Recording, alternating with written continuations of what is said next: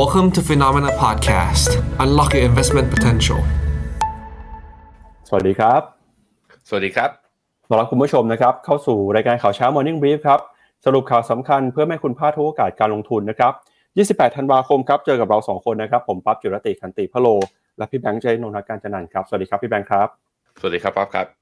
ครับวันนี้นะครับเรามาติดตามกันครับ กับความเคลื่อนไหวนะครับของตลาดหุ้นครับ หลังจากที่วันนี้เราเริ่มเห็นนะครับทิศทางการปรับตัวบวกขึ้นมา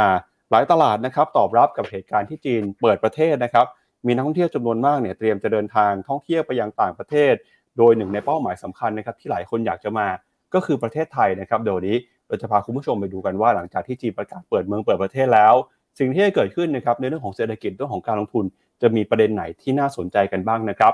นอกจากนี้นะครับจะพาไปดูสถานการณ์ด้วย เรื่องของพายุหิมะครับที่กำลัง อยู่ในสหรัฐอเมริกา ส่งผลให้เกิดไฟดับนะครับการยกเลิกเที่ยวบิน เศรษฐกิจชะงักงานไป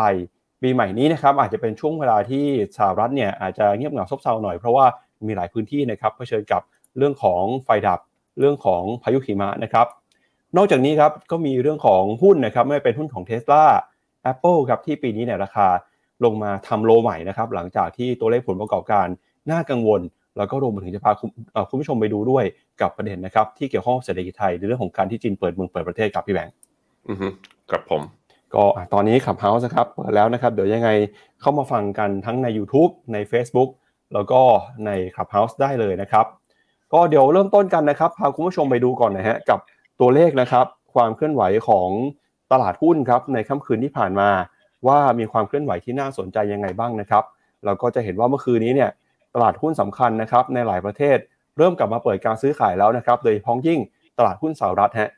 โดยเมื่อคืนนี้นะครับภาพของตลาดหุ้นสหรัฐดัชนีสำคัญนะครับ ซื้อขายกันอยู่ในกรอบแคบๆครับเนื่องจากตอนนี้เนี่ยก็เป็นช่วงของวันหยุดนะครับพาคุณผู้ชมไปดูตัวเลขกันนะครับ ว่าเป็นยังไงบ้างครับ เริ่มต้นกันนะครับที่ดัชนีของดาวโจนส์ก่อนครับ เมื่อวานนี้ดาวโจนส์เคลื่อนไหวนะครับ อยู่ในกรอบแคบๆปรับตัวบวกขึ้นมาได้นะครับ0.11% S&P 500 นะครับติดลบไป 0.4%แล้วก็หุ้นขนาดกลางขนาดเล็กนะครับ Russell Small Cap ปรับตัวลงไป 0.6%หุ้นในกลุ่มเทคครับหุ้นเทคโนโลยีนะครับติดลบไป ถือว่าค่อนข้างแรงกว่าดัชนีอื่นเลยนะครับ NASDAQ ติดลบไป 1.38%ฮะนักลงทุนก็บอกว่าตอนนี้ปริมาณการซื้อขายเงียบเหงาแล้วนะครับผู้จัดการกองทุนก็หยุดงานกันไปแล้ว คนก็ปิดจอกันไปแล้วนะครับ เพราะฉะนั้นเวลาที่วอลุ่มเบาบางแบบนี้มีแรงขายออกมาเนี่ยก็จะทำให้ หุ้นปรับตัวลงมาด้วยเช่นกัน เมื่อคืนนี้ก็มีหุ้นของเทสลาที่ปรับตัวลงมาค่อนข้างแรงเดี๋ยววันนี้เราจะมาวิเคราะห์กันด้วยนะครับว่าหุ้นเทสลาจะยังไงต่อครับพี่แบงค์ครับผมไปดูกราฟกันหน่อยฮะก็ถือว่าถึงแม้ว่าวอลุ่มจะเบาบาง แต่ว่าก็มีแรงเทขายออกมานะพี่ปับ๊บโดยตัวดัชนี NASDAQ เนี่ยลงมาแรงกว่าเพื่อนเลย ผมพาไปดูกราฟ NASDAQ หน่อยว่าลงมาแรงแบบนี้แล้วกราฟเสียทรงอะไรหรือไม่อะมาดูฮะก็จะเห็นว่าจริง ๆ แล้วก็เหลือเพียงแค่นิดเดียวนะพี่ปั๊บที่ NASDAQ อาจจะลงมาทดสอบโลเดิมของปี ซึ่งโลเดิมของปีเนี่ยอยู่ที่วันที่ 13 ตุลา ตอนนั้นราคาอยู่ที่ 1088 ตอนนี้ 1350 ก็แปลว่าเหลืออีกประมาณสัก 200 กว่าจุด 200 กว่าจุดก็คิดเป็นประมาณ 2%ถ้าลงมาอีก 2%เหลืออีกกี่วันทำการก็คือที่อเมริกาเนี่ยเปิดทุกวันทำการทั้งหมดเลยก็คืออีก 2 วันทำการข้างหน้า ถ้าลงมาอีก 2 วันอาจจะทำนิวโลก็เป็นไปได้ อาจจะเป็นไปได้นะ ผมคิดว่าตรงนี้เป็นจุดซื้อนะ ตรงเนี้ยเนี่ยตรงจุดนี้แหละ ถ้าเราเห็นแถวๆประมาณ1 0,000ท่วนจริง ๆ NASDAQ ไม่ว่าอยากจะซื้อหรือว่าไม่อยากจะซื้อเป็นจุดบังคับซื้อระดับหนึ่ง เพราะว่ายังไงก็แล้วแต่พอผ่านสัปดาห์นี้ไปเข้าปีหน้า ตลาดจะเริ่มไปคาดหวังผลประกอบการในไตรมาสสี่ถึงแม้ว่าเที่ยวบินจะมีการปิด ถึงแม้ว่าไฟจะดับ ถึงแม้ว่าจะเจอพายุฤดูหนาว แต่ผมคิดว่าเหล่าพวกบริษัทเทคคอมพานีนะพวกบริษัทพวกนี้ยังไงก็ยังมีผลต่อการใช้งานแล้วก็ต่อชีวิตความเป็นอยู่ของผู้คนชาวอเมริกันอยู่ เพราะนั้นยอดการใช้ไม่น่าจะลดลงอย่างมีนัยสำคัญ และถึงและเมื่อพายุผ่านไปกิจกรรมทางเศรษฐกิจก็ควรจะกลับมานะครับ ในตลาดสหรัฐอีกตัวหนึ่งที่อยากให้ดูนั่นก็คือตัวค่าเงินดอลลาร์ครับ ค่าเงินดอลลาร์เนี่ยไม่ไม่ร่วงลงต่อนะก็คือว่าไม่อ่อนค่าต่อแต่เข้าสู่กรอบไซด์เวย์ แต่ก็ยังต่ำกว่าเส้นค่าเฉลี่ยระยะสั้นคือเส้นค่าเฉลี่ย 20 วัน ตอนนี้อยู่ที่ 104.3 ในขณะที่ MACD และ RSI เนี่ย RSI MACD เริ่มพงกหัวขึ้นเล็กน้อย แปลว่ามีความอยากจะกลับมาแข่งค่า แต่อาจจะยังแข็งไม่ได้ เพราะว่าเศรษฐกิจอเมริกา กับเรื่องภัยธรรมชาติที่เข้ากระทบกับอเมริกาตอนนี้ทำให้นักลงทุนเนี่ยเวทแอนซีประกอบกับเป็นช่วงคริสต์มาสเป็นช่วงปลายปีด้วยวอลุ่มเทรดเลยเบาบาง ต้องรอจับตากันไปก่อน ในขณะที่บอลยูสิบปีนะครับ ดีดขึ้นมาเรื่อยๆครับ ตอนนี้ขึ้นมาเหนือเส้นค่าเฉลี่ย 50 วัน แล้วก็เป็นการขึ้นมาเหนือเส้นค่าเฉลี่ย 50 วัน ครั้งแรกครับตั้งแต่ร่วงลงไปวันที่ 15 พฤศจิกาด้วย ตอนนี้กลับอยู่มาอยู่ที่ 3.84 สะท้อนว่าดอกเบี้ยของอเมริกาเนี่ยจะยังค่อยๆ ขยับขึ้นเรื่อยๆ คิดว่าต้นปีนะแถวๆเดือนมกราเราน่าจะเห็นกลับมาทะลุ 4 อีกครั้งหนึ่ง นั่นก็แปลว่าการลงทุนในตราสารหนี้พวก หุ้นกู้เอกชนพวกดอกเบี้ยเนี่ยอาจจะกลับมาน่าสนใจมากขึ้น ใครที่อยากจะกระจายความเสี่ยงลงทุนในตราสารหนี้กองทุนตราสารหนี้ลองดูครับบอลยูสิบปีที่ระดับสี่เปอร์เซ็นขึ้นไป ลองไปหาของกันดูนะ และอยังไงทางรายการเรา แล้วก็ทาง Investment Team p h e n o m e n a จะแจ้งถึงโอกาสการลงทุนในตราสารหนี้ให้ทราบด้วยเช่นเดียวกันครับ มาดูนะครับว่าเมื่อวานนี้ตลาดหุ้นสหรัฐนะครับ ที่ปิดทำการไปอยู่ในกรอบแคบๆ มีหุ้นบางตัวปรับตัวลงไปแรงครับหนึ่งในนั้นก็คือหุ้นของเทสลานะครับเมื่อวานนี้ ราคาหุ้นเทสลาติดลบไปถึง 11%เลยครับ ราคาเนี่ยลงมาทำจุดที่ต่ำที่สุดใหม่ของปีแล้วนะครับ ก็จากความกังวลเรื่องของการแพร่ระบาดโควิดในจีน ส่งผลกระทบต่อสายพานการผลิตนะครับในกิกะแฟคทอรี่ที่เซี่ยงไฮ้ด้วยนะครับ เดี๋ยววันนี้เราจะมาวิเคราะห์กันนะครับ แล้วก็เมื่อวานนี้หุ้นที่ปรับตัวลงมาเนี่ยก็มีทั้งหุ้นของ Microsoft Google Meta Apple นะครับเมื่อวานนี้ Apple ก็ลงไปแรงเช่นกัน Nvidia ติดลบไป 7% Amazon นะครับติดลบไป 2.59% ถ้าไปดู year to date หน่อยครับ ก็จะหมดปีแล้วนะครับ ตั้งแต่ต้นปีจนถึงปัจจุบันครับ หุ้นส่วนใหญ่ของสหรัฐอเมริกาโดยพ้องยิ่ง หุ้นในกลุ่มเทคโนโลยีนะครับ ก็ปรับตัวลงมา ส่วนใหญ่เป็นสีแดงทั้งนั้นเลยครับ ไม่ว่าเป็น Microsoft Google Meta Apple นะครับ ติดลบไป 26% year to date หุ้นของ Tesla ติดลบไปแล้ว 71% year to date นะถือว่าปีนี้เป็นปีที่ย่ำแย่มากๆนะครับของราคาหุ้นเทสลาไม่เคยมีปีไหนเลยที่เทสลาราคาติดลบไปถึง 70%แบบนี้ครับพี่แบงค์ อืมครับผมอะมามาลองดูครับ ราคาเทสลาตอนนี้หนึ่งร้อยเก้าจุดหนึ่งเป็นจุดต่ำสุดย้อนกลับไป เราไม่เห็นราคานี้เลย นับตั้งแต่วันที่สิบสี่สิงหาปีสองพันยี่สิบเลยปั๊บโอ้โห ลงมาลึกมาก ๆ ถามว่าถ้าดูที่ price pattern ก็คือดูที่ตัวรูปแบบโครงสร้างราคาเนี่ย มันถึงจุดที่จะรับได้หรือยังก็ต้องบอกว่า ผมดูเป็น Fibo รอบใหญ่เลยของรอบนี้นะ ก็อยู่แถวแถวไอ้ฟิโบนัชชียี่สิบสามจุดหกเนี่ยอยู่แถวแถวร้อยสี่จุดเจ็ดเก้า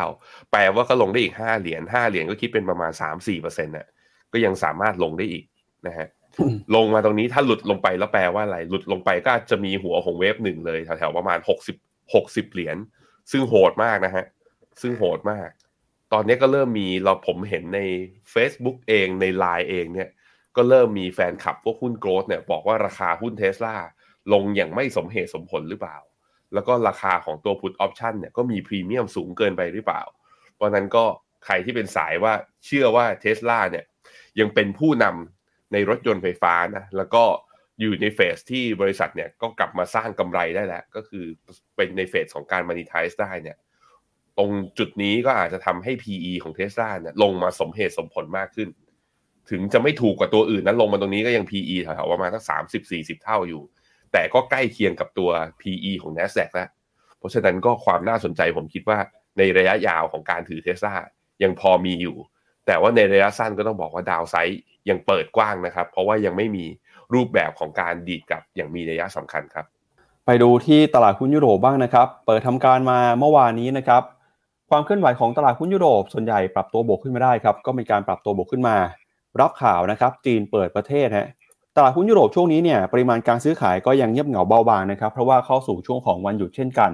แล้วก็หลังจากที่จีนเปิดประเทศนะครับ ก็ส่งผลทาให้มีความเชื่อมั่นกลับขึ้นมาครับมีแรงซื้อกลับขึ้นมาในหุ้นหลายประเทศทั่วโลกเลยนะครับ ไม่ว่าจะเป็นดัคของเยอรมนี เมื่อวานนี้ดัชนีบวกขึ้นไป 0.39%ฟุตซี่ร้อยนะครับยังปิดอยู่นะครับตั้งแต่ช่วงคริสต์มาสที่ผ่านมา CAC 40 ฝรั่งเศสบวกขึ้นมา 0.7% ยูโรซ็อก50 ครับ บวกขึ้นมาได้ 0.4%นะครับ ตอนนี้ยุโรปเองก็กำลังจะเข้าสู่ช่วงปลายปีแล้ว แล้วก็ยังมีปัจจัยนะครับโดยเฉพาะยิ่งเรื่องของการท่องเที่ยวที่ยังเป็นตัวหนุนนำอยู่นะครับ แต่ก็ตามเรื่องของเงินเฟ้อเรื่องของราคาน้ำมัน ยังคงเป็นเรื่องที่น่ากังวลอยู่ในยุโรปครับครับผมตอนนี้ค่าเงินยูโรเนี่ยก็ sideway อยู่ในกรอบแข็งค่าข้างบนนะครับ หลังจากที่ดอลลาร์ก็อ่อนค่าลงมาแล้วมา sideway อยู่ข้างล่าง ตัวค่าเงินยูโรดอลลาร์เนี่ยตอนนี้อยู่ที่หนึ่งร้อยเอ่อหนึ่งจุดศูนย์หกยูโรต่อดอลลาร์ในขณะที่เงินปอนด์เนี่ย เริ่มกลับมาอ่อนค่าเล็ก ๆ แล้วพี่ปั๊บอยู่ที่ประมาณหนึ่งจุดสองนะฮะ แต่ว่าโอ้ ต่ำกว่าเส้นค่าเฉลี่ย 20 วันด้วย เพราะนั้นมีโอกาสที่ค่าเงินปอนจะอ่อนค่าลงมาอีกรอบหนึ่งนะฮะ ผมมองแถวๆเส้นค่าเฉลี่ย 100 วันเนี่ยแถวๆ1.16 มีโอกาสใครที่มีวางแผนนะว่าปีใหม่หรือว่าตอนช่วงซัมเมอร์นี้สงกรานนี้จะไปเที่ยวอังกฤษ ผมคิดว่าเราอาจจะได้แลกที่ค่าเงินปอนด์ได้ถูกกว่านี้นิดหนึ่งนะครับ ไปดูต่อนะครับหุ้นเอเชียวันนี้เปิดมาแล้วครับ ดัชนีนิกเกอิ225 ญี่ปุ่นวันนี้เปิดมาติดลบนะครับ ลบไป 0.8%ออสเตรเลียติดลบไป 0.4 ฮะ นิวซีแลนด์เปิดมาลบไป 0.1 ส่วนเมื่อวานนี้หุ้นจีนนะครับ ก็ปรับตัวบวกขึ้นมาได้ประมาณ 1%นะครับในฝั่งของ China A50 เซี่ยงไฮ้นะครับฮั่งเส็งฮ่องกงยังปิดอยู่นะครับ เมื่อวานนี้ปิดไปก็เลยไม่ได้มีการรับรู้ข่าวเรื่องของการเปิดประเทศ ไต้หวันนะครับติดลบไป 0.7%แล้วก็หุ้นไทยเมื่อวานนี้บวกขึ้นมาสดใสเลยครับดัชนีเซ็ตอินดี x บวกขึ้นมา 16 จุดฮะก็มีข่าวว่าเวลาท่องเที่ยวจีนเขาจะออกมาท่องเที่ยวต่างประเทศกัน ประเทศไทยเลยครับถือว่าเป็นประเทศที่เป็นจุดหมายปลายทางสำคัญด้วย เมื่อวานนี้หุ้นกลุ่มท่องเที่ยว กลุ่มโรงแรมร้านอาหารเนี่ยบวกขึ้นมาได้ค่อนข้างดีนะครับเกาหลีใต้ติดลบนะครับประมาณ2%ฮะแล้วก็หุ้นของเวียดนามหุ้นของอินเดียบวกขึ้นไม่ได้เวียดนามเมื่อวานนี้รีบาวขึ้นมาประมาณ2%ครับครับผม ตัวนิเคอีเนี่ยจริงๆ โซนรับของเขาจริง ๆ อยู่ที่แถวๆประมาณสัก 25,800 นะ ตรงนี้ถึงแม้ว่าเจอทดสอบฟิวเจอร์ที่23.6 ของ wave ใหญ่เนี่ย wave ขาลงที่มีมา แต่ว่าถ้าดูจากการย่อลงมาของรอบก่อนหน้านี้ไม่ว่าจะเป็นช่วงเดือนพฤษภาพฤษภามิถุนา หรือว่าตอนเดือนกันยาเนี่ยลงมาแล้วอยู่แถวๆเนี่ยสองหมื่นห้าพันแปดร้อยตรงนี้ แล้วรับอยู่ทั้งสามครั้ง เพราะฉะนั้นผมคิดว่ายังมี downside อยู่นะทุกคน ยังมีดาวไซด์อีกสักประมาณสามร้อยถึงห้าร้อยจุด ถ้าลงมาจนถึงตรงนี้ แล้วมีสัญญาณกลับตัว เราถึงค่อยเข้าซื้อหุ้นญี่ปุ่นได้ แต่ถ้ายังไม่มีจำเป็นต้องรอต่อไปนะครับเกาหลีครับเมื่อวานนี้อุตสาห์ดีดได้แรงนะดีดได้ตามข่าวเปิดเมืองของจีน แต่กลายเป็นว่าเช้านี้ลบสองเปอร์เซ็นต์ก็มีแรงเทขายออกมา ผมคิดว่าก็มาจากsentiment จากที่ตลาดอเมริกานั่นแหละพอหุ้น tech ที่อเมริกามีการร่วงลง หุ้น semiconductor ร่วงลงซัมซุงเอากับเขาด้วยก็เลยทำให้ซึ่งมีผลกับดัชนีเยอะคอสปีก็เลยปรับตัวลงตามนะครับเมื่อวานนี้ CSI 300เนี่ยสามารถบวกกลับมาได้ 1.15%ต้องมาดูต่อนะ แต่ว่าดูแล้วตัวที่บวกจริง ๆ ก็ sector ที่เกี่ยวกับการท่องเที่ยวเนี่ยเป็นตัวหนุนตลาดมากกว่าที่จะเป็นการบวกไปทุกๆ กลุ่มอุตสาหกรรมทุกทั้งทั้งดัชนี เพราะฉะนั้นก็ดูแล้วมีโอกาสเป็นไปได้สูงมากครับ ที่ทางจีน เปิดมาเช้านี้จะย่อตามตลาดทางฝั่งเอเชียที่เปิดมาก่อนหน้านี้ทั้งญี่ปุ่นกับตัวเกาหลีนะครับ เวียดนามครับหลังจากที่ปรับตัวลงมาแรงเมื่อวันจันทร์เนี่ยลบไปถึง 4.5%เมื่อวานนี้ดีดกลับขึ้นมาบวกได้ 1.98%บวกได้ขึ้นมายังไม่ถึงครึ่งทางของที่ลงไป แล้วก็ยังต่ำกว่าเส้นค่าเฉลี่ย 50 วัน เป็นการลงมา เป็นการลงมาเพื่อที่จะถอยลงมารับคนนักลงทุน หรือว่าถอยลงมาทับเนี่ยถอยผมยังเชื่อว่าถอยลงมารับนะ ยังเชื่อว่าเป็นแบบนั้นนั้นใครที่สนใจจะลงทุนในเวียดนามในระยะยาวอยู่แล้ว หรือว่าจะใช้ตัวกองทุนเวียดนาม S S F I F เป็นตัวใช้สิทธิ์ลดหย่อนภาษีเนี่ย ผมคิดว่ายังไงมันก็เราซื้อวันนี้กับซื้ออีก 2 วันทำการข้างหน้าไม่ได้ต่างกันนะฮะกองทุนที่เราแนะนำของตัว RMF กับ SSF ก็มี SCB เวียดกับตัว K เวียดนะครับก็ใครที่สนใจสามารถซื้อได้ในแพลตฟอร์ม Finnomena ครับหุ้นไทยครับคึกคักทีเดียวอันนี้ชัดเจนเลยว่ามาจาก sentiment ก็คือ เพราะว่าไทยเนี่ยเป็นหนึ่งใน destination ที่ชาวจีนเวลาท่องเที่ยวแล้วอยากออกมามากที่สุดที่หนึ่ง ส่วนหนึ่งเพราะใกล้ไม่ต้องบินไกล ส่วนที่สองคือ ค่าเขาเรียกว่าค่าครองชีพของอ่าค่าท่องเที่ยวอะค่าใช้จ่ายที่มาเที่ยวไทยก็ค่อนข้างต่ำด้วย อย่างที่สามคือวิวไง บรรยากาศอากาศ ความเป็นอยู่ชีวิตผู้คนอะเขาชอบที่นี่ ก็เลยทำให้เนี่ยหุ้นไทยมีการดีดกลับมา ข้ามเส้นค่าเฉลี่ย 200 วันกลับมาได้สวยๆนะ ต้องมารอดูกันต่อว่าพอเอเชียเปิดลบมาเนี่ยแล้วหุ้นไทยจะยังไง จะลบตามเอเชียหรือว่าจะแบบว่าจะสู้อะยังไงจีนเปิดฉันได้ประโยชน์มากขึ้นก็ดีดขึ้นไปก็จะมีแนวต้านนะฮะ1,650เป็นแนวต้านแรกที่ถ้าผ่านได้ ปีหน้าไปเจอกันแถวๆพันหกร้อยเจ็ดสิบตอนต้นปี ตอนนี้ค่าเงินบาทเป็นอย่างไรบ้าง ค่าเงินบาทผมจริง ๆ ถ้าดูเป็นกราฟชั่วโมง ผมลากเป็น flag pattern ไว้ ปรากฏว่ามันหลุดไปตั้งแต่เมื่อวันอังคารที่ผ่านมาเมื่อวานนี้ ยังไงก็แล้วแต่หลุดลงมาแล้วกลายเป็นว่าหลุด flag pattern แต่ว่าไม่ร่วงลงมาทำ new low แล้วก็เริ่ม sideway ย่ำๆอยู่ตรงนี้แถวๆประมาณ 34.6 นั้นผมยังเชื่อว่า บาทไทยได้ยังมีโอกาสที่จะอ่อนค่านะเมื่อเทียบกับดอลลาร์ต่อไป ซึ่งก็ต้องมารอครับแนวต้านสำคัญคือเส้นค่าเฉลี่ย 200 คือแถวๆประมาณ 34.78 ไม่น่าจะผ่านได้ในปีนี้นะน่าจะต้องไปดูปีหน้าครับไปดูต่อนะครับราคาสินค้าโภคภัณฑ์บ้างครับราคาทองคำนะครับเดินหน้าปรับตัวบวกขึ้นมาต่อเนื่องเลยครับล่าสุดซื้อขายกันอยู่ที่ประมาณ 1,813 ดอลลาร์นะครับก็เป็นจุดใกล้เคียงจุดสูงสุดในรอบประมาณ 6 เดือนครับราคาทองคำเนี่ยฟื้นตัวขึ้นมาได้นะครับก็มีสาเหตุสำคัญมาจากความคาดหวังครับ ว่าการที่จีนเปิดประเทศเนี่ยนะครับจะช่วยหนุนนำการบริโภคภายในประเทศ แล้วก็ทองคำนะครับก็ถือว่าเป็นสินทรัพย์ที่ชาวจีนนิยมซื้อกัน แล้วก็ในช่วงปลายเดือนมกราคมนี้ จะเข้าสู่ช่วงของเทศกาลตรุษจีนแล้วด้วยนะครับราคาทองคำก็ดีดตัวตอบรับข่าวบวกที่เกิดขึ้นจากจีนครับส่วนทิศทางของราคาน้ำมันนะครับล่าสุดราคาน้ำมันดิบ WTI 79 ดอลลาร์เบรนท์นะครับ85 ดอลลาร์ราคาน้ำมันเนี่ยแม้ว่าจะมีข่าวบวกนะครับจากจีนเปิดประเทศก็ตาม แต่ปัจจัยเรื่องของพายุหิมะในสหรัฐ ที่ปกคลุมนะครับในหลายพื้นที่เป็นตัวกดดันราคาน้ำมันทำให้ราคาน้ำมันไม่สามารถปรับตัวขึ้นไปได้ไกลกว่านี้ครับอะไปดูราคาทองครับ ราคาทองเนี่ย นี่กราฟชั่วโมงหนึ่งเนี่ยกราฟกราฟรายชั่วโมง จะเห็นว่าราคาทองวิ่งขึ้นไปเมื่อวานนี้พี่ปั๊บตอนแถวๆเวลาประมาณสี่ทุ่มขึ้นไปถึงหนึ่งพันแปดร้อยสามสิบสามนะซึ่งหนึ่งพันแปดร้อยสามสิบสามถ้าดูเป็นกราฟ day ไอ้ไส้ตรงเนี้ยพันแปดร้อยสามสิบสามเป็นจุดสูงสุด ที่เราไม่เห็นเลยนับตั้งแต่เดือนมิถุนาที่ผ่านมา แต่ก็เป็นการขึ้นไปได้แค่แป๊บเดียวกลับมาดูกราฟชั่วโมงต่อ ขึ้นไปเนี่ยขึ้นไปได้แค่ชั่วโมงเดียวแล้วหลังจากนั้นก็ค่อยๆ มีแรงขายลงมา จนล่าสุดอยู่ที่ 1,813 สาเหตุของการขึ้นก็คือตอนแรกคน เชื่อว่าดอลลาร์จะอ่อนแล้วทำ new low แล้วปรากฏว่าไม่ครับดอลลาร์ก็ยัง sideway อยู่ที่เดิม กลายเป็นว่า trader ก็เลยทุบทองกลับลงมาใหม่ ก็บอกว่าใจเย็นๆมันยังดอลลาร์ยังไม่ทะลุกลับลงมาใหม่ลูก ก็เลยทำให้ราคาทองมาอยู่นี้1,813มมองอย่างไรการขึ้นไปเป็นฟอลเบรกแล้วลงมาอย่างเงี้ยเปิดโอกาสให้ทองมีโอกาสนะ มีดาวไซด์อาจจะหลุดพันแปดลงมาอีกรอบหนึ่งนะครับ ระวังหน่อยเดี๋ยวเรามาดูกันนะครับกับประเด็นความเคลื่อนไหวสำคัญนะครับ เรื่องแรกของเราก็คือเรื่องของจีนครับ ก็หลังจากที่จีนเมื่อวานนี้นะครับออกมาประกาศเตรียมการนะครับ จะเปิดประเทศครับ โดยนักท่องเที่ยวต่างชาติเนี่ยที่จะเข้ามาในจีนนะครับ ไม่จำเป็นต้อง มีการกักตัวแต่อย่างใด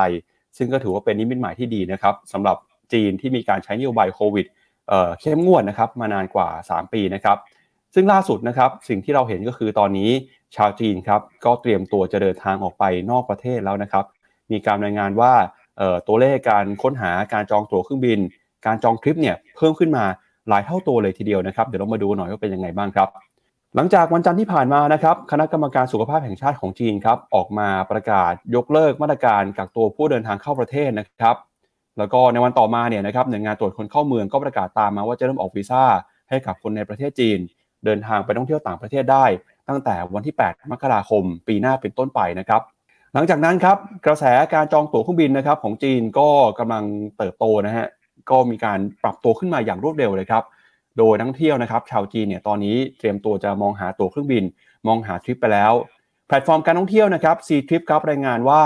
การค้นหาสถานที่ท่องเที่ยวนะครับเพิ่มขึ้นมามากกว่า 10 เท่าตัว หลังจากจีนประกาศเปิดประเทศได้เพียงครึ่งชั่วโมงเท่านั้น โดยจุดหมายปลายทางยอดนิยมนะครับที่คนจีนนิยมมาท่องเที่ยวแล้วก็มีการค้นหากันเนี่ยมีตั้งแต่ที่มาเก๊าฮ่องกง ญี่ปุ่น ไทย แล้วก็เกาหลีใต้นะครับ ส่วนเว็บไซต์ trip.com ครับก็แสดงข้อมูลให้เห็นว่า มีการจองเที่ยวบินขาออกเพิ่มขึ้นมา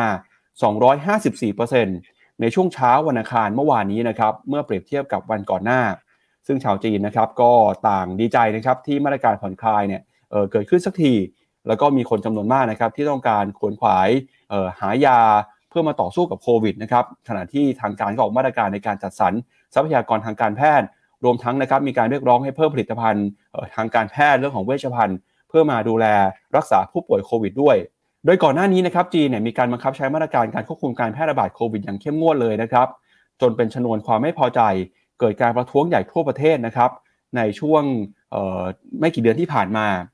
แล้วก็มีการวิเคราะห์นะครับว่ามาตรการโควิดเป็นศูนย์เนี่ยทำให้เศรษฐกิจของจีนเสียหายไปมากกว่า 17 ล้านล้านดอลลาร์สหรัฐ หรือว่าประมาณกว่า 578 ล้านล้านบาทเลยทีเดียวนะครับ แล้วก็จีนตอนนี้เนี่ยมีผู้ติดเชื้อเพิ่มขึ้นมาเรื่อยๆ อย่างไรก็ตามนะครับ การรายงานตัวเลขของจีนครับล่าสุดเนี่ยนะครับทางหน่วยงาน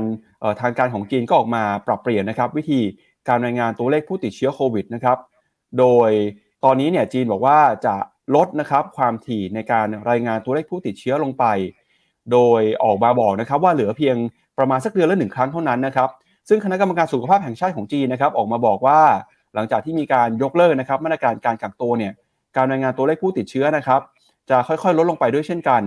ตอนนี้นะครับจีนบอกว่าจะลดการรายงานตัวเลข แล้วก็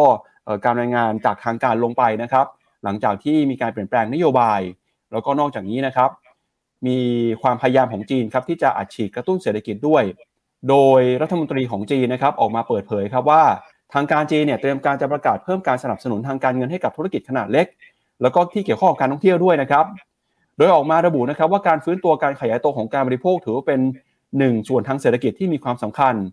การซื้อสินค้าต่างๆนะครับจำเป็นที่จะทำให้เศรษฐกิจของจีนเติบโต เพราะฉะนั้นนะครับรัฐบาลจะเพิ่มการสนับสนุนทางการเงิน แก่การลงทุนภาคเอกชน แล้วก็การจับจ่ายใช้สอยด้วยนะครับ มีข้อมูลที่น่าสนใจครับอยากชวนพี่แบงค์ไปดูหุ้นหนึ่งตัวครับ หุ้นตัวนี้เนี่ยมีชื่อว่า Fu Shou Yuan International นะครับ ตัวย่อคือ 1448 ครับพี่แบงค์ อยู่ในตลาดหุ้นฮ่องกงนะครับ อืม อ่า บริษัท Fu Shou Yuan International เนี่ย ราคาครับ ปรับตัวขึ้นไปอยู่ที่7ดอลลาร์ฮ่องกงนะครับตั้งแต่วันศุกร์แล้วก็เพิ่มขึ้นมาต่อเนื่องเลยฮะจะเห็นว่าในรอบประมาณ 2 เดือนที่ผ่านมาเนี่ยราคาขึ้นไปมากกว่า 80%ครับโดยราคาหุ้นนี้เนี่ยนะครับที่ปรับตัวขึ้นมาก็เป็นเพราะว่าบริษัทนี้ครับทำธุรกิจเกี่ยวข้องกับการจัดงานศพ เกี่ยวข้องกับการจัดการชีวิตหลังความตายนะครับ ซึ่งพอตัวเลขผู้ติดเชื้อโควิดจีนเพิ่มมากขึ้นมีผู้เสียชีวิตเพิ่มมากขึ้นเนี่ยจะเห็นว่ามีนักลงทุนไปคาดการณ์นะครับ ว่าบริษัทนี้ จะมีรายได้เพิ่มมากขึ้น โดยเราจะเห็นนะครับว่าราคาหุ้นของบริษัทนี้เนี่ยเดินหน้าปรับตัวขึ้นมาอย่างต่อเนื่องเลยครับหลังจากที่ตัวเลขผู้ติดเชื้อของจีน แพร่ระบาดเพิ่มมากขึ้น แล้วก็พอบอกว่าคนจีนนะครับจะเดินทางไปต่างประเทศมากขึ้น ไทยเป็นเป้าหมายญี่ปุ่นเป็นเป้าหมาย ล่าสุดนะครับรัฐบาลของญี่ปุ่นก็ออกมาประกาศว่า จะมีการใช้มาตรการนะครับเข้ามาควบคุมครับตรวจสอบนักท่องเที่ยวชาวจีนนะครับ โดยเมื่อวานนี้นายกรัฐมนตรีของญี่ปุ่น คุณคิชิดะเนี่ยก็ออกมาพูดด้วยเช่นกันนะครับ บอกว่า ตอนนี้นะครับญี่ปุ่นจะมีการตรวจเชื้อนะครับจากนักท่องเที่ยวจีน หรือว่าคนที่เคยอยู่ในจีนเนี่ยภายใน 7 วันจะต้องมีการตรวจหาเชื้อ ก่อนที่จะเดินทางเข้ามาในญี่ปุ่นนะครับก็ถือเป็นมาตรการเตรียมความพร้อมรับมือกับโควิด ที่อาจจะมาจากจีนในการเปิดประเทศรอบนี้ครับอืมโอ้โห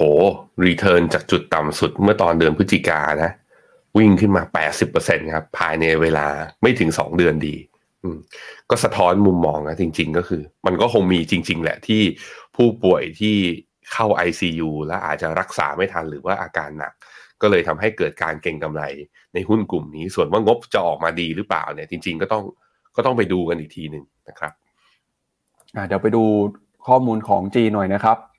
เราก็จะเห็นนะครับว่าหุ้นจีนเนี่ยนะครับออรอบนี้ก็กลับมามีความหวังนะครับ แล้วก็เห็นว่าตัวเลขเนี่ยยอดจองไฟล์เครื่องบินนะครับของจีนกำลังจะปรับตัวเพิ่มขึ้นมาเรื่อยๆครับหลังจากที่จีนประกาศเปิดประเทศนะครับ แต่อะไรก็ตามเนี่ยเมื่อวานนี้ดูเหมือนหุ้นจีนก็ตอบรับก็บวกนะครับพี่แบงค์แต่ดูเหมือนเอ่ออาจจะบวกไม่เยอะอย่างที่หลายคนคิดนะครับเดี๋ยวชวนที่แบงค์ไปดูภาพดัชนีตลาดหุ้นจีนกันหน่อยนะครับว่าเป็นยังไงบ้างครับฮ่องกงห่างเสียงเปิดแล้วครับพี่ปับ๊บเปิดมาบวก 1.8%เปอร์เซ็นต์ข้ามเส้นค่าเฉลี่ย 200 วันเป็นครั้งแรก นับตั้งแต่ทะลุขึ้นไปแล้วย่อลงมาเมื่อวันที่9ธันวาถ้าดูจากฮ่องกงอะดูดีนะ ถ้าดูจากฮ่องกงนี่ดูดีเลย ส่วนทางฝั่ง CSI 300 วันนี้ยังไม่เปิดต้องรอดูหน่อย แต่ถ้าฮ่องกงบวกได้ ผมคิดว่ามีโอกาสสูงครับที่ทางฝั่งจีนแผ่นดินใหญ่จะบวกตามกัน ถือว่าฮ่องกงอาจจะมาทำให้ดัชนเอเซนติเมนต์ทางฝั่งเอเชีย อาจจะกลับมาดีนะอย่างหลังจากที่ก่อนหน้าที่เปิดมาเนี้ยทั้งญี่ปุ่นแล้วก็ทั้งไต้หวัน เปิดมาแล้วอยู่ในเทรดขาย่ออยู่นะครับไปดูต่อที่สหรัฐครับ ตอนนี้สหรัฐนะครับกำลังเผชิญกับพายุฤดูหนาวอยู่ครับ แล้วก็มีการรายงานตัวเลข ผู้เสียชีวิตเพิ่มขึ้นมาอย่างต่อเนื่องเลย ล่าสุดเนี่ยนะครับตัวเลขจากทางการผู้เสียชีวิตเพิ่มขึ้นมาเป็น 60 คนแล้วนะครับ ตอนนี้อากาศอาจจะเริ่มอุ่นขึ้นมาเล็กน้อยนะครับ แต่ก็ตามเนี่ยมีหลายพื้นที่ที่ยังคงอยู่ใต้หิมะหนานะครับ โดยเฉพาะยิ่งในนิวยอร์กครับ คนเริ่มออกมาใช้ชีวิตกันมากขึ้นนะครับ หลังจากหิมะเข้ามาปกคลุม มีความหนามากกว่า 1.2 เมตรเลยทีเดียวครับ แม้ว่าสำนักงานอุตุนิยมวิทยาสหรัฐจะคาดการณ์นะครับว่า จะยังคงมีหิมะตกส่งท้ายปลายฤดูหนาวอีกเล็กน้อยในวันอังคาร อากาศยังคงหนาวเย็นนะครับที่ระดับติดลบ 6 ถึงลบ 2 องศาเซลเซียส ก่อนที่จะเริ่มอุ่นขึ้นในปลายสัปดาห์นี้ โดยคาดการณ์ว่าอุณหภูมินะครับจะค่อยๆขยับขึ้นมาเป็น 8 องศา ในช่วงวันพฤหัส แล้วก็วันเสาร์นะครับจะขึ้นมาเป็น 12 องศาครับ อย่างไรก็ตามนะครับยอดผู้เสียชีวิตจากพายุฤดูหนาวครั้งนี้เนี่ยกำลังเพิ่มขึ้นมาเป็นอย่างน้อย 60 คนแล้วนะครับ โดยมีผู้เสียชีวิตในหลายพื้นที่ครับ บางส่วนเนี่ยเสียชีวิตนะครับขณะที่กำลังเดินทาง แล้วก็มีอาการหัวใจหยุดเต้นด้วยนะครับจากช่วงระหว่างตักหิมะ นอกจากนี้นะครับก็มีการออกมาเตือนเช่นกันว่าประชาชนในพื้นที่นะครับที่ออกมาใช้ชีวิตช่วงที่อากาศหนาวเย็นเนี่ยอาจจะมีความเจ็บป่วยได้นะครับ ตอนนี้สหรัฐอเมริกาครับรายงานเศรษฐกิจอาจจะหยุดชะงักไปในบางพื้นที่ด้วย เพราะว่าไฟฟ้านะครับในหลายพื้นที่ยังดับอยู่ไม่สามารถใช้งานได้ หลังจากที่พายุฤดูหนาวเข้ามากระทบ แล้วก็มีประชาชนประมาณ 1 2 2 0 0 0 หลังคาเรือน ไม่มีไฟฟ้าใช้นะครับ ตัวเลขนี้เนี่ยค่อยๆ ลดลงมาเรื่อยๆฮะไฟเริ่มกลับมาใช้ได้มากขึ้นนะครับ โดยโอเรกอนแล้วก็แคลิฟอร์เนียเนี่ยเป็นพื้นที่ได้รับผลกระทบหนักที่สุดในตอนนี้ ส่วนสายการบินครับ ไม่ว่าจะเป็นสายการบิน Southwest Airlines ก็ยกเลิกเที่ยวบินไปนะครับ โดยอากาศที่เลวร้ายเนี่ยทำให้ต้องยกเลิกเที่ยวบินไปมากกว่า 2,589 เที่ยวบิน หรือว่าประมาณ 2 ใน 3 ของเที่ยวบินทั้งหมดนะครับ แล้วก็คิดเป็น 86%ของเที่ยวบินทั้งหมดที่เกิดขึ้นในวันอังคาร ถ้าดูจากเว็บไซต์นะครับ Flight Aware ตอนนี้อเมริกันเนี่ยกำลังจะเผชิญกับช่วงฤดูหนาวช่วงพายุหิมะนะครับ ขณะที่จะมีการเฉลิมฉลอง คริสต์มาสแล้วก็ปีใหม่ ความคาดหวังนะครับเรื่องของเศรษฐกิจที่จะคึกคักตอนนี้อาจจะถูกเรื่องนี้บดบังไปบ้างครับ ก็เป็นความเคลื่อนไหวนะครับของ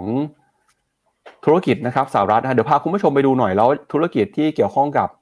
อุตสาหกรรมค้าปลีกอุปโภคบริโภคเนี่ยเป็นยังไงบ้างนะครับ ก็พอเจอพายุหิมะไปนะครับกิจกรรมเศรษฐกิจหยุดชะงักไปหุ้นในกลุ่มที่เกี่ยวข้องกับค้าปลีกนะครับ ก็ชะลอตัวลงไปด้วย เมื่อวานนี้อย่างเห็นหุ้นของ Amazon เนี่ยติดลบไป 2.5% หุ้นของ Walmart นะครับบวกขึ้นมาได้เล็กน้อย 0.03% Home Depot บวกขึ้นมา 0.2%แล้วก็ Costco ติดลบไป 0.9%ครับเอาละครับ ไปดูเป็นผมพาไปดู 11 sector แล้วกันปั๊บนี่ 11 sector ของอเมริกาเมื่อวานนี้ก็ค่อนข้าง mix นะ ทั้งหมด 11 sector เนี่ยติดลบ6 sector ที่เหลืออีกอ่าที่เหลืออีก5 sector นั้นเป็นบวก ตัวที่ลบเนี่ยที่ลบหนักๆเลยก็คือตัว consumer discretionary ก็ค่อนข้างชัดนะ พอว่ามีการปิดเมืองพายุลงก็ consumption อาจจะหดตัว ตัวหนึ่งก็คือหุ้นเทคที่ลบถึง 0.9 ตัวที่บวกได้ดีคือกลายเป็นพลังงานฮะ energy เพราะว่าพอฤดูหนาวมันหนาวมากขึ้น การความต้องการใช้พลังงานกับก๊าซธรรมชาติสูงขึ้นราคาน้ำมันดีดปุ๊บราคาหุ้นพลังงานก็เลยดีดตามนะครับแนวโน้มนะครับราคาพลังงานครับตอนนี้ยังต้องจับตากัน เพราะว่าแม้ว่าสหรัฐนะครับตัวเลขการใช้น้ำมันการใช้พลังงานเนี่ยจะชะงักไปเพราะเศรษฐกิจที่นิ่งไปนะครับแต่แล้วก็ตามตลาดน้ำมันยังคงมีความเสี่ยงอยู่นะครับ ล่าสุดครับความเสี่ยงครั้งใหม่กำลังจะเกิดขึ้นนะครับหลังจากที่รัสเซียออกมาตอบโต้ชาติตอนตกนะครับด้วยการประกาศแบนการขายน้ำมันให้กับประเทศและก็บริษัทต่างๆ ที่เข้ามาใช้มาตรการกำหนดเพดานราคาน้ำมันกับรัสเซียนะครับซึ่งก็ถือว่าเป็นการตอบโต้ครั้งใหม่ ที่ชาติตะวันตกนะครับพยายามจะคว่ำบาตรแล้วก็แทรกแซงเศรษฐกิจของรัสเซียครับโดยประธานาธิบดีวลาดิเมียร์ปูตินของรัสเซียนะครับออกมาตรการตอบโต้ชาติตะวันตกที่ออกมาบังคับใช้มาตรการคว่ำบาตรเพดานน้ำมันของรัสเซีย ในวันอังคาร ด้วยการลงนามนะครับในกฤษฎีกาห้ามส่งออกน้ำมันแล้วก็ผลิตภัณฑ์ที่เกี่ยวข้องให้กับประเทศที่ใช้มาตรการ ในการกำหนดเพดานราคาน้ำมันกับรัสเซีย ตามรายงานของรอยเตอร์นะครับโดยในช่วงของต้นเดือนธันวาคมที่ผ่านมาครับประเทศในกลุ่มสมาชิก G7 สหภาพยุโรป แล้วก็ออสเตรเลียครับเห็นชอบที่จะประกาศใช้มาตรการจำกัดเพดานราคาน้ำมันดิบของรัสเซียอยู่ที่ 60 ดอลลาร์ต่อแบเรลนะครับซึ่งก็มีผลบังคับใช้ไปตั้งแต่วันที่ 5 ธันวาคมที่ผ่านมา เนื่องจากนะครับเป็นการลงโทษแล้วก็เป็นการตอบโต้ปฏิบัติการพิเศษทางทหารของยูเครนนะครับของรัสเซียที่เกิดขึ้นในยูเครน โดยการใช้มาตรการนี้นะครับส่งผลทาให้รัสเซียเนี่ยนะครับสูญเสียรายได้จากการส่งออกน้ำมันไป รัสเซียก็เลยจำเป็นนะครับต้องออกมาตอบโต้ครับซึ่งแม้ว่ามาตรการการห้ามส่งออกน้ำมันดิบนะครับจะมีการบังคับใช้ตั้งแต่วันที่ 1 กุมภาพันธ์แต่รัฐบาลของรัสเซียเนี่ยก็บอกว่าจะบังคับใช้มาตรการนี้กับผลิตภัณฑ์น้ำมันอื่น ๆ หลังจากนั้นนะครับ ประธานาธิบดีปูตินเนี่ยก็บอกว่าจะยังคงใช้มาตรการนี้ต่อไปจนกว่าจะถึงเวลาที่เหมาะสมนะฮะซึ่งผู้นำของรัสเซียเนี่ยจะเป็นคนที่สามารถยกเลิกมาตรการนี้ได้นะครับ แต่นั้นก็ตามตราบใดที่สงครามครั้งนี้ยังไม่เห็นทางออกนะครับ มาตรการทางเศรษฐกิจ มาตรการทางการเมืองก็จะถูกใช้ไปแล้วก็ตอบโต้กันไปนะครับ สุดท้ายแล้วเนี่ยก็จะส่งผลต่อราคาน้ำมัน แล้วก็เศรษฐกิจนะครับรวมไปถึงตลาดการลงทุนของโลกด้วยครับพี่แบงค์อือครับผมอะผมยังไม่ได้พาไปดูราคาน้ำมันราคาน้ำมันเป็นยังไงบ้างนะฮะแล้วก็ จะเป็นอย่างไรต่อ ราคาน้ำมัน WTI นี้อยู่ที่ประมาณ 79.5 ก็ดีดขึ้นมาจากจุดต่ำสุดแถวๆประมาณ 70 เหรียญนนะ เริ่มดีดขึ้นมา แต่ถ้าดูเป็นกราฟยาวๆ ก็จะเห็นว่าการดีดขึ้นมารอบนี้ยังไม่ได้กลับขึ้นมาเป็นขาขึ้น แล้วก็ยังต่ำกว่าเส้นเฉลี่ย 50 วันกับตัวร้อยวันอยู่ เพราะเพราะฉะนั้นสำหรับผมก็คือ ขอดูเป็นกราฟ 15 นาที อืม กราฟ 15 นาทีดูทรงก็คือ มีเส้นค่าเฉลี่ย20ไอ้200เนี่ยเส้นสีเขียวเนี่ยเป็นแนวรับชั้นดีนะมาตั้งแต่วันที่ 23 ก็คือตั้งแต่สุกที่แล้วเนี่ยเส้นค่าเฉลี่ย 200 นี้ไม่ไม่หลุดในกราฟ 15 นะครับนั่นก็มีโอกาสขึ้นไปไฮเดิมของเมื่อวันที่ 27 28 ก็คือเมื่อวานนี้กับวันนี้เนี่ยอยู่ที่ประมาณ 80 81 เหรียญถ้าดูจากฤดูหนาวที่หนาวกว่าปกติถึงขั้นเป็นพายุเลยเนี่ยเป็นบอมไซโคลนมา มีโอกาสที่ราคาน้ำมันจะปรับตัวต่อระยะสั้น เช่นเดียวกับเบนซ์ก็ขยับขึ้นมา ทดสอบจุดสูงสุดของเมื่อวานนี้ตอนเที่ยงคืนเนี่ยแถวๆ 85.8 ตีซะ 86 เหรียญ ตอนนี้อยู่ที่ 84.7 ก็มีโอกาสที่ยังจะไปต่อนะ ทั้งระยะสั้นแล้วก็ระยะกลางเลย น้ำมันมีโอกาสขึ้นต่อ แต่ว่าถ้ายังไงแล้วแต่ยังไม่ขึ้นผ่านเส้นค่าเฉลี่ย 100 วัน ก็แปลว่าเป็นแค่ technical rebound เท่านั้นนะครับ ยังไม่กลับมาเป็นขาขึ้นครับ ก็จากสถานการณ์นะครับเรื่องของน้ำมันไปแล้วครับ พาคุณผู้ชมไปดูกันกับเหตุการณ์ที่เกิดขึ้นนะครับกับหุ้นของเท s l a นะครับล่าสุดเนี่ยนะครับเมื่อวานนี้เราเห็นราคาหุ้นเท s l a มีการปรับตัวลงไปมากกว่า 11%เลยนะครับสาเหตุสำคัญเนี่ยก็มาจากหลายเรื่องฮะหนึ่งในนั้นนะครับก็คือเรื่องของจีนครับที่ตอนนี้มีการรายงานว่าโรงงานกิกะแฟคทอรี่นะครับในเซี่ยงไฮ้เนี่ยอาจจะระงับนะครับสายพานการผลิตไป เพราะว่ามีการตรวจพบนะครับผู้ติดเชื้อโควิดครับ ล่าสุดนะครับเทสลาออกมาประกาศว่าโรงงานรถยนต์ในเซี่ยงไฮ้นะครับซึ่งเป็นโรงงานผลิตรถยนต์ไฟฟ้าที่ใหญ่ที่สุดในโลกของเทสลาจะประกาศลดการผลิตรถยนต์ลงไป หลังจากที่พบพนักงานติดเชื้อโควิด -19 เป็นจำนวนมากนะครับซึ่งเทสลาเนี่ยจะผลิตรถยนต์ในตราที่ลดลงไปในโรงงานนี้ ตั้งแต่ช่วงของวันที่ 3-19 มกราคมในปีหน้า ก่อนที่จะยุตินะครับการผลิตในช่วงวันที่ 20 ถึง 31 มกราคม ซึ่งก็ตรงกับช่วงของเทศกาลตรุษจีนนะครับ โดยหนังสือพิมพ์ Wall Street Journal เนี่ยก็รายงานว่าการชะลอการผลิตดังกล่าว จะไม่ส่งผลกระทบต่อการกำหนดส่งมอบรถยนต์ของเทสลาแต่อย่างใด แต่จากปริมาณการผลิตรถยนต์นะครับที่หายไปเนี่ยก็ส่งผลทาให้เกิดความกังวลครับทำให้ราคาหุ้นเทสลาเนี่ยมีการปรับตัวลงมาอย่างต่อเนื่อง ถ้าไปดูราคาหุ้นของเทสลานะครับเราก็จะเห็นว่า year to date ติดลบไปแล้วมากกว่า 71%แล้วก็ถือว่าเป็นการสูญเสียมูลค่าหุ้นนะครับคิดเป็นเงินมากกว่า 7 2 0 0 0 ล้านเหรียญสหรัฐในปีนี้เลยฮะซึ่งก็ถือเป็นปีที่ไม่เคยเห็นมาก่อนนะครับ เพราะว่าไม่เคยมีปีไหนเลยที่เทสลาราคาปรับตัวลงมาอย่างรุนแรงขนาดนี้ครับ ถ้าไปดูมุมมองของนักวิเคราะห์เนี่ยนะครับส่วนใหญ่ก็ยังเชื่อว่าหุ้นเทสลามีราคาเหมาะสมสูงกว่านี้นะครับ แต่ก็ตามจากเซนติเมนต์ทั้งเรื่องของรายได้ เรื่องของการผลิตนะครับ ประกอบกับความกังวลจากท่าทีของคุณอีลอนมัสที่ขายหุ้นเทสลาออกมาในช่วงก่อนหน้านี้เนี่ยก็ยิ่งทำให้นักลงทุนนะครับเกิดความไม่มั่นใจ แล้วก็มีแรงเทขายหุ้นเทสลานะครับออกมาอย่างต่อเนื่องเลยครับ ถ้าไปดูนะครับมุมมองของนักวิเคราะห์เนี่ยส่วนใหญ่ยังคงเห็น upside ของหุ้นเทสลาทั้งในปี 2022 2023 นะครับ แต่ยังไงก็ตามตอนนี้ระยะสั้นโมเมนตัมของเทสลาไม่ค่อยดีเท่าไหร่ ราคาหุ้นหายไปแล้วมากกว่า 70%เลยครับพี่แบงค์ เอายังไงดีอะแฟนๆเทสลาใครที่มีหุ้นเทสลาหรือสนใจจะซื้อเทสลาหมายถึงไม่ใช่รักไม่ใช่รถนะ หมายถึงตัวหุ้นเนี่ย ลองพิมพ์คอมเมนต์กันเข้ามาหน่อยดิราคานี้คุณทำอะไรกันอยู่ แบบว่า ถ้าสมมติว่ามีตังเนี่ย จะซื้อไหมหรือว่าถ้ามีหุ้นอยู่ตอนเนี้ย เอายังไงต่อ แต่ถ้าดูจากชาร์ตเนี่ย เรียนตามตรงครับทุกคนลงได้อีก เพราะว่าแพทเทิร์นคือเนี่ยพอมันหลุดไอ้ตรงแนวต้านที่เป็นแนวต้านสำคัญอะผมเพิ่มตัว volume at price คือเนี่ยตรงแถวๆราคาประมาณร้อยเก้านี่นี่ผมย้อนหลังกราฟมาให้เป็นปีเลยนะ คือตรงนี้วอลุ่มมันบางไงตรงนี้มันไม่ได้คือ เทสลาตอนที่ลากขึ้นมาตอนเดือนมิถุนาถึงเดือนสิงหาเมื่อปี 2020อะเป็นการลากขึ้นมาโดยที่วอลลุ่มไม่ได้เยอะ แล้วตรงที่วอลลุ่มเยอะจริง ๆ คือแรงมีการสะสมเยอะจริง ๆ คือเนี่ยตกตกตรงต่ำกว่า 60เหรียญด้วยซ้ำไป มันก็เลยทำให้ผมมองเห็นว่าแพทเทิร์นก็ร่วง ตรงนี้ก็ไม่ได้มีวอลลุ่มมีนัยยะสำคัญที่รับมาอยู่ก่อนหน้านี้ เลยเป็นที่มาที่ว่าผมมองว่าขาลงเทสลายังไม่จบ แต่เอาส่วนตัวแล้วผมก็ใบแอบแล้วผมก็อยากให้มันขึ้น แล้วคุณอื่นว่ายังไงกันบ้าง ไปดูราคาไปดูในแง่ของ e a r n i n g ไตรมาสสี่เนี้ยตลาดคาดการว่ากำไรต่อหุ้นเนี่ยจะอยู่ที่ 1.28 ในขณะที่อย่าลืมนะไตรมาสสามเนี่ยออกมากำไรเนี่ยออกมา 1.05 แปลว่าตลาดมองว่ากำไรของเทสลาไตรมาสสี่จะโต 20%กำไรจะโต แต่ตอนประกาศไตรมาสสามตอนนั้นราคาอยู่แถวประมาณ 200 นะ ตอนนี้เหลือร้อยเดียวดิสเคาลงมา 50%จากราคาไตรมาสก่อนหน้าถามว่ามันเป็นยังไง นะมันมันแบบมันจะลงจริงเหรอดูจากแพทเทิร์นนะลง แต่ว่าถ้าดูจากกำไรแล้วกำไรเขาดีขึ้น ใครว่ายังไงกันบ้างลองโหวตกันเข้ามาหน่อยสิครับผม ครับอ่าไปดูมุมมองของนักวิเคราะห์กันหน่อยนะครับ มองตอนนี้ราคาหุ้นเทสลาเป็นยังไงบ้างครับ ก็จะเห็นว่าราคาเนี่ยนะครับ ลงมาทำจุดต่ำสุดในรอบประมาณ 2 ปีเลยนะครับ ครั้งสุดท้ายที่เจอราคานี้อยู่ที่ประมาณช่วงของปี 2020ฮะ แล้วก็ราคาเนี่ยลงมาจะหลุดต่ำกว่า 100 ดอลลาร์สหรัฐแล้วด้วยนะครับอีลอนมัสครับบอกว่าเขาจะหยุดขายหุ้นของเทสลาแล้วนะครับอย่างน้อย 2 ปีฮะเพราะว่าช่วงที่ผ่านมาเนี่ยเขาต้องใช้เงินไปทำหลาย ๆ อย่างนะครับหนึ่งในนั้นก็คือไปซื้อ Twitter ฮะพออีลอนมัสก์ขายหุ้นไปเนี่ยผู้ถือหุ้นใหญ่ขายหุ้น ก็เกิดความไม่มั่นใจ มีแรงเทขายหุ้นของเทสลาตามมานะครับแต่ยังไงก็ตามนักวิเคราะห์จากบูมเบิร์กครับส่วนใหญ่ยังคงมองหุ้นเทสลาน่าสนใจอยู่นะครับ25 รายคำแนะนำซื้อ ราคาเป้าหมายคือ 255 ดอลลาร์ จากราคาปัจจุบันมี upside สูงถึงกว่า 134%เลยครับพี่แบงค์ก็เป็นหุ้นอีกหนึ่งตัวนะครับ ที่เราดูกันขออ่านคอมเมนต์คุณผู้ชมเลยเขาบอกว่า คุณ moving on เขาบอกว่า เป็นหุ้นที่น่าสนใจแต่ผู้บริหารผันผวนไปหน่อยไม่ค่อยไว้ใจใช่ มันมีประเด็นนี้แหละ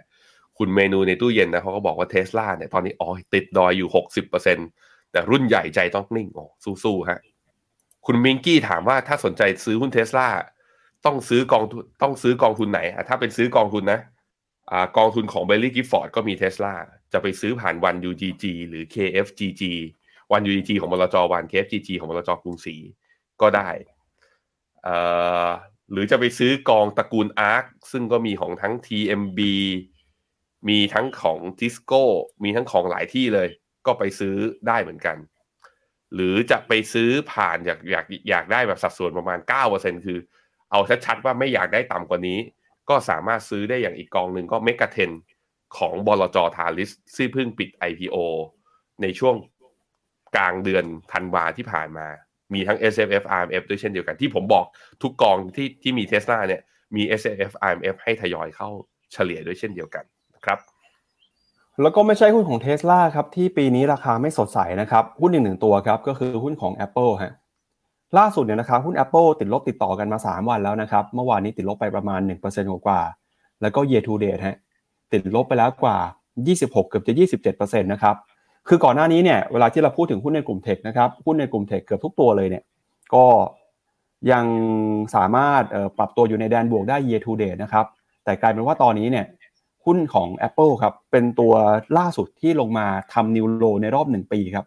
ราคาลงมาทำจุดต่ำสุดในรอบ 12 เดือนนะครับหลังจากที่เกิดความกังวลครับว่า ตอนนี้ยอดขายนะครับของ Apple เนี่ยอาจจะไม่เป็นไปตามเป้าฮะมีหลายเรื่องนะครับที่น่ากังวลกัน แล้วก็อาจจะส่งผลนะครับต่อยอดขายรายได้ในอนาคตของ Apple ด้วยครับสิ่งที่เกิดขึ้นครับก็คือนักทุนเนี่ยมีแรงเทขายออกมาทั้งกลุ่มเทคโนโลยีทั้งกลุ่มเลยนะครับไม่ว่าจะเป็นหุ้นของ เอ่ออเมซอนหุ้นของเอ่อเฟซบุ๊กหุ้นของ Meta Google Alphabet ต่างๆเนี่ยนะครับจนล่าสุดครับ Apple เนี่ยที่แม้ว่าจะมองแข็งแกร่งนะครับแต่ก็ถูกเทขายออกมาเช่นกัน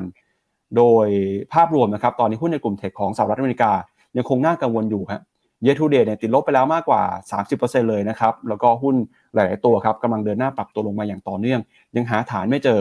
Apple เป็นหนึ่งในนั้นนะครับจากความกังวลเรื่องของยอดขาย iPhone แล้วก็ยอดการผลิต iPhone ที่ไม่เป็นไปตามเป้าหมายครับพี่แบงค์ ไปดูราคา iPhone ไม่ใช่ราคา Apple นะฮะครับราคา Apple ตอนนี้ร้อยสามสิบร้อยสามสิบตรงนี้คือจุดโลเดิมที่ทำไว้เมื่อตอนเดือนมิถุนา ถ้าหลุดจากตรงนี้ไปก็คือนิวโลของปีนี้ ปี2022นี้ เหลืออีก2วันทำการ คิดว่า Apple จะหลุดไหม ทุกคนมาโหวตกันหน่อยแหมราคาหุ้นกลุ่มเทคตอนนี้นะ ไอ้ที่มัน performance ดี ๆ ตอนหลังโควิด หรือก่อนหน้านี้มานะ เป็นพวก Big Tech ทั้งหลายเนี่ยราคามันแบบเหมือนเป็นช่วงแกรนเซลอะแต่ว่าคนมันก็เป็นธรรมดาของนักลงทุนนะเห็นลงอย่างนี้ผิดปกติก็อยากขอรอดูหน่อย แต่ผมเชื่อว่านักลงทุนระยะยาวเห็นราคาแบบนี้ก็สนใจอะอย่างเนี้ยผมพามาดูอะขยายจอให้ใหญ่หน่อยกำไรของ Apple ในไตรมาสสามที่ผ่านมาคือไตรมาสสี่ของรอบปีบัญชีเขานะฮะอยู่ที่ 1.29 เหรียญต่อหุ้น คาดว่าไตรมาสสี่เนี่ยก็คือไตรมาสหนึ่งของงบปีบัญชีเขาจะอยู่ที่หนึ่งจุดเก้าแปดแปลว่าเกือบเกือบสองเหรียญนะก็มันก็คือเหมือนกับรอบของ e a r n i n g ที่เป็น e a r n i n g e a r n i n g revise down เนี่ยเหมือนกำลังจะพากลับกลับขึ้นมา แต่ที่ราคาขึ้นอ่าราคาร่วงมาเนี่ยผมคิดว่าอาจจะเป็นเพราะเริ่มมีนักวิเคราะห์เห็นแล้วว่าไอ e a r n i n g ที่คาดการณ์ว่าจะอยู่ที่ 1.98 เนี่ยอาจจะไม่เห็น อาจจะไม่ถึงคือประมาณการดีเกินไปจะมีการดาวเกรดหรือเปล่า อันนี้ก็ต้องมาดูกันหน่อย แต่ว่าถ้าออกมาจริง ๆ แล้ว แล้วกำไรก็ยังดีกว่าไตรมาสสองไตรมาสสามที่ผ่านมา มันก็แปลว่าราคาตรงเนี้ยได้ PE หรือว่าได้ valuation ที่ถูกลง นั้นใครสนใจซื้อระยะยาว ผมก็ยังเชียร์อยู่ให้สะสม ไปดูราคาหุ้น Apple หน่อยฮะอย่างที่พี่แบงค์บอกไปนะครับ จริง ๆ บางช่วงเนี่ยคือหลุดโลของปีไปแล้วนะครับพี่แบงค์อืมราคาเนี่ยอืมไปทำจุดต่ำสุดของ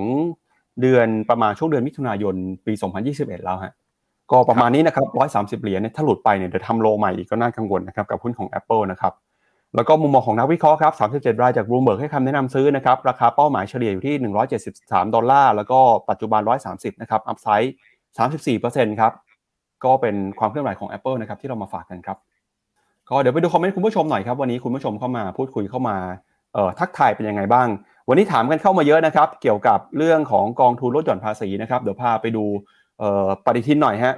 ก็เหลือเวลาอีกหนึ่งวันนะครับใครที่ยังไม่ได้เปิดพอร์ตกองทุนลดหย่อนภาษีครับถ้าหากว่าจะใช้สิทธิ์ในการลดหย่อนภาษีทันในปีนี้เนี่ยนะครับยังไม่มีพอร์ตต้องเปิดให้ทันภายในวันนี้หรือวันพรุ่งนี้แล้วนะครับก็คือจริงๆถ้าแนะนำเนี่ยวันนี้ต้องรีบไปเปิดถ้าใครไม่มีบัญชีเอ่อไม่มีพอร์ตนะครับแล้วก็ใช้สิทธิ์วันสุดท้าย 30ธันวาคมครับหลังจากที่เข้าไปซื้อแล้วนะครับ อย่าลืมฮะเข้าไปแจ้งสิทธิ์นะครับ เพื่อที่จะขอลดหย่อนภาษีด้วย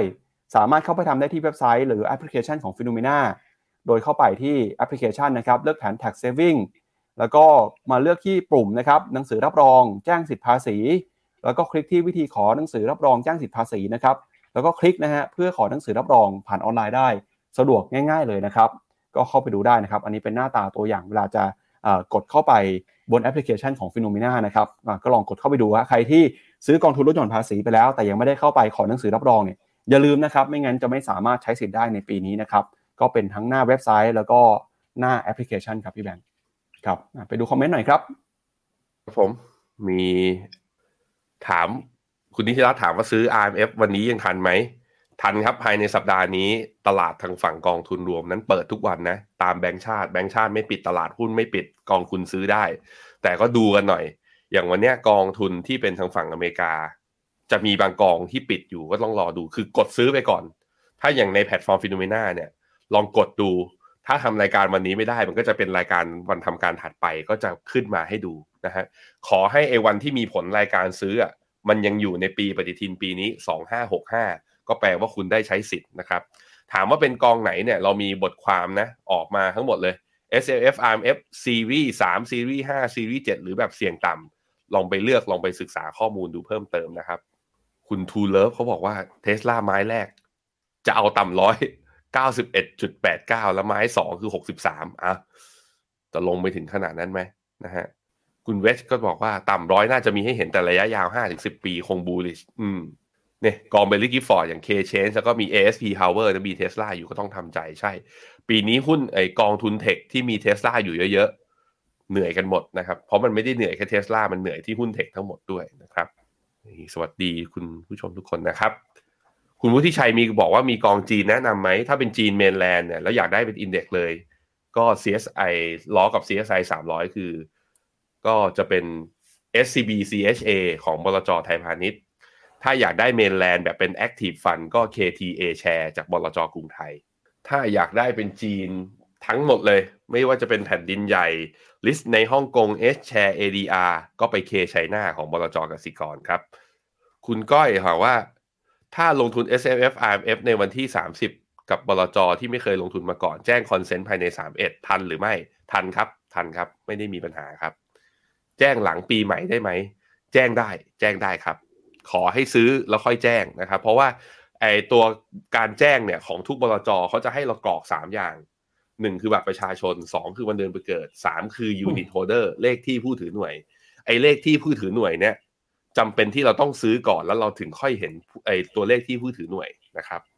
มุมมองต่อค่าเงินเยนเป็นอย่างไรบ้าง ถ้าเยนต่อบาทนะะมาดูกันที่หน้าจอผมครับ ท่านโปรดิวเซอร์ เยนต่อบาท หลังจากที่อยู่ดีทะทะลุขึ้นไปที่ 26 นะ ตอนนี้ก็มีการเขาเรียกว่า เย็นกลับอ่อนลงมาอีกแล้ว ลงมาที่ 25.7 ซึ่งดีนะฮะ แปลว่าเราได้เที่ยวถูกหน่อย แต่ว่าต้องระวังนะ เพราะว่า BOJ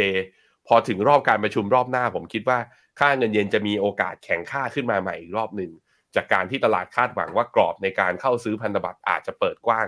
มากขึ้นขยับจาก 0.5 ขึ้นเป็น 0.75 นะครับนั้นใช้วิธีทยอยไปนะครับช่วงนี้ TMB EMEQ หรือกอง Emerging Market ช่วงนี้ยังถือต่อได้ไหมอะตัว key สำคัญนอกจากตัว index ของมันคือตัวนี้ครับ dollar index ฮะ ถ้าดอลลาร์เราเชื่อว่ามีโอกาสที่จะยังอ่อนค่าอยู่นะ หรือว่าไม่ได้แข็งค่ากลับไป EM จะยังน่าสนใจ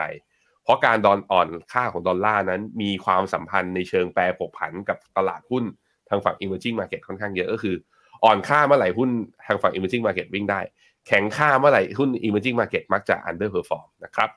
อะประมาณเท่านี้ครับพี่ปั๊บไปต่อกันอะมาดูต่อนะครับ ช่วงคริสต์มาสช่วงปีใหม่ฮะใครที่ยังไม่มีของขวัญเนี่ย ทีมงานฝากมาแจ้งนะครับ ว่าตอนนี้กิจกรรม FINT Winter Box ครับใช้ FINT ซื้อของขวัญรับลมหนาวเนี่ยยังมีอยู่นะครับใครที่ซื้อกองทุนผ่านแพลตฟอร์ม FINNOMENA กองทุนลดหย่อนภาษีนะครับก็จะได้เหรียญ FINT ใครที่เปิด wallet มาก็จะได้รับเหรียญด้วยนะครับก็เข้าไปเคลมเหรียญได้ฮะแล้วเหรียญนี้ไปใช้ทำอะไรได้บ้าง ล่าสุดเรามีกิจกรรมนะครับใช้ 2 เหรียญ FINTเพื่อซื้อของขวัญซื้อกล่องของขวัญ Winter Box นะครับก็รายการของขวัญมีอะไรบ้างฮะมีตั้งแต่ iPhone 14 นะครับ voucher ที่พัก มี ของที่ระลึกจาก FINNOMENA ต่างๆ มากมายเลยนะครับ ก็เข้าไปดูได้ที่เว็บไซต์ p h e n o m e n a c o m นะครับ แล้วก็เข้าไปที่ FINT นะครับ พี่แบงก์กดหรือยังครับ ผมเกลือไปแล้วครับ ได้ K Cash หนึ่งบาทมาห้ากระปุกฮะเจ็บใจมากนะครับ แต่ว่าผมเห็นเพื่อนผมมีโพสต์มีคนได้ ไอตัว hardware wallet ไปแล้วหนึ่งคน มีได้หมวก FINNOMENA ไปหนึ่ง แต่ว่าบัตรที่พักโรงแรมออกไปแค่อันนึงนะ น่าจะเหลืออีกหนึ่งรางวัล เพราะฉะนั้นมากดกันครับ ทุกคนครับ ลองเข้าไปดูได้นะครับ p h e n o m e n a c o m f i n นะครับแล้วสำหรับใครครับที่วางแผนจะไปท่องเที่ยวช่วงนี้เนี่ยเราก็จะเริ่มเห็นนะครับว่ามีข่าวดีเกิดขึ้น เพราะว่าจะเห็นนักท่องเที่ยวต่างชาตินะครับมาอยู่ในสถานที่ท่องเที่ยวในบ้านเราเพิ่มมากขึ้น ล่าสุดนะครับกระทรวงการคลังเนี่ยก็ออกมาบอกประเมินนะครับว่า ในปีหน้าครับจะมีนักท่องเที่ยวต่างชาติเข้ามาในไทยกว่า 21 ล้านคนนะครับหลังจากจีนเปิดสัญญาณที่จะลดการกักตัวนะครับส่งสัญญาณเปิดประเทศครับโดยการที่นักท่องเที่ยวต่างชาตินะครับเดินทางเข้ามาในบ้านเราเพิ่มมากขึ้นเนี่ย ก็จะส่งผลนะครับทำให้เศรษฐกิจไทยคึกคักครับ ปีนี้ตั้งเป้าไว้ 10 ล้าน ตัวเลขตอนนี้คือ 11 ล้านไปแล้ว แล้วปีหน้าเนี่ยจะอยู่ที่ประมาณ 20-25 ล้านนะครับ เดี๋ยวมาดูกันว่าจะถึงหรือเปล่า ขณะที่มุมมองของศูนย์วิจัยกสิกรไทยนะครับ บอกว่านักท่องเที่ยวจีนครับในปีหน้าเนี่ยจะเข้ามาไทยมากกว่า 1 ล้านคนเลยนะครับหลังจากที่จีนส่งสัญญาณ ผ่อนคลายมาตรการการกักตัว ซึ่งก็ถือว่าเป็นข่าวดีนะครับเป็นผลดีกับเศรษฐกิจของไทยด้วย ศูนย์วิจัยกสิกรไทยนะครับ ประเมินบอกว่า ในปี 66 เนี่ยตัวเลขนะครับอาจจะเพิ่มขึ้นมาทะลุ 1 ล้าน อาจจะถึง 3 ล้านถึง 4 ล้านในปีหน้าก็ได้นะครับ โดยพ้องยิ่งครับถ้าหากว่าทางการจีนอนุญาตให้ผู้ประกอบการทัวร์เข้าไปทำตลาดได้ ขณะที่ในช่วง 11 เดือนแรกของปีนี้นะครับท่องเที่ยวจีนมีอยู่ประมาณ 219,000 คน แล้วก็ปิดปีเนี่ยน่าจะอยู่ที่ประมาณ 260,000 คนนะครับ โดยชาวจีนที่เดินทางเข้ามาในช่วงแรกๆเนี่ยน่าจะยังเป็นกลุ่มท่องเที่ยวที่เดินทางมาเองครับเป็นกลุ่มเล็กๆมากกว่ากรุ๊ปทัวร์ขนาดใหญ่ ซึ่งหากว่าเงื่อนไขต่างๆ ลงตัวมากขึ้น เราก็จะเห็นนะครับจำนวนนักท่องเที่ยวจีน เดินทางเข้ามาในไทยมากขึ้น โดยพ้องยิ่งครับในช่วงไตรมาสแรกของปี ช่วงเทศกาลตรุษจีนนะครับซึ่งตรงกับช่วงปลายปี น่าจะเห็นนักท่องเที่ยวจีนเข้ามาไทยอย่างคึกคักเลยนะครับแล้วก็พื้นที่ที่ถูกจับตานะครับก็มีตั้งแต่กรุงเทพภูเก็ตเชียงใหม่ชลบุรีซึ่งเป็นเมืองท่องเที่ยวหลักนะครับยังไงเนี่ยพอนักท่องเที่ยวจีนเข้ามาเศรษฐกิจไทยน่าจะดีขึ้น แล้วก็ฟื้นตัวมากขึ้นศูนย์วิจัยเกษตรกรไทยนะครับคาดการนักท่องเที่ยวต่างชาติในปี 66 อยู่ที่ 20-24 ล้านคน เพิ่มขึ้นมาหนึ่งเท่าตัวครับจากปีนี้อยู่ที่ประมาณ 11 ล้านคนครับพี่แบงค์ครับผม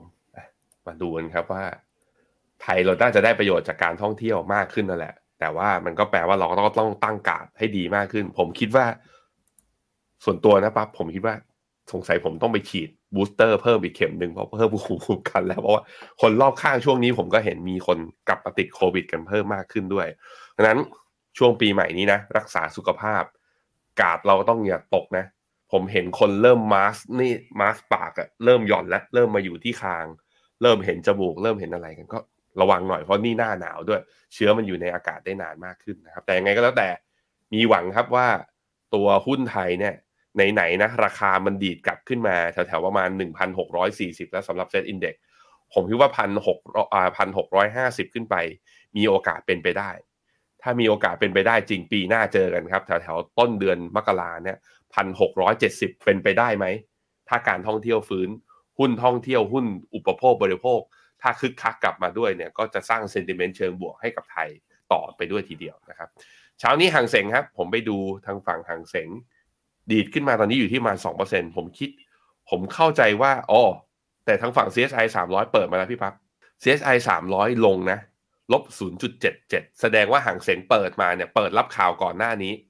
แต่ว่าตัวอื่นไม่ตามครับ ตลาดเอเชียไม่ไม่วิ่งตามทางฝั่งห่างเสงนะ เข้าโหมดแดงกันหมดวันนั้นวันนี้หุ้นไทยก็น่าจะพักฐานกับเขาบ้างแหละ ถ้าเป็นอย่างนั้นนะครับ ครับดูนักท่องเที่ยวของจีนเปรียบเทียบกับช่วงก่อนโควิดหน่อยนะครับ จะเห็นว่าตอนนี้เนี่ยนักท่องเที่ยวจีนนะครับเฉลี่ยต่อเดือนยังคงห่างไกลนะครับ จากก่อนที่จะมีการแพร่ระบาดโควิดที่ตอนนั้นเฉลี่ยคือเดือนหนึ่งประมาณ9 0 0แสนล้านคนเลยนะฮะ9แสนคน 1 ล้านคนนะครับ ตอนนี้เนี่ย